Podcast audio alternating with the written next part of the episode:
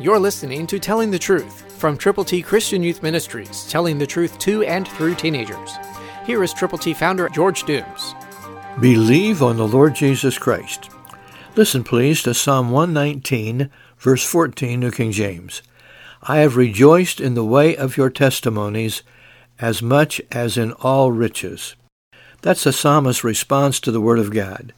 His testimonies are intact.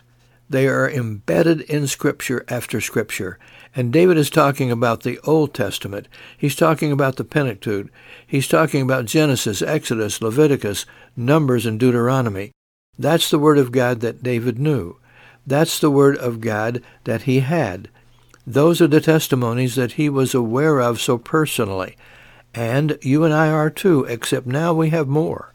And God wants us to understand His testimonies are those things that will give us guidance and direction and help us as we move toward all of our tomorrows. God's testimonies need to be heard and heeded by you and by me all the time, because God has cared enough for you and for me to allow us to know what He has already done, what He is going to do, if we follow the Word of God and we abide in His love. It's up to you to read and heed God's Word daily. Christ through you can change the world.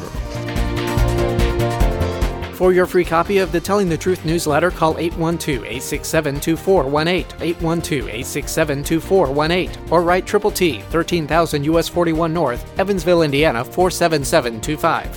Tune in to Telling the Truth next week at this same time on this same station.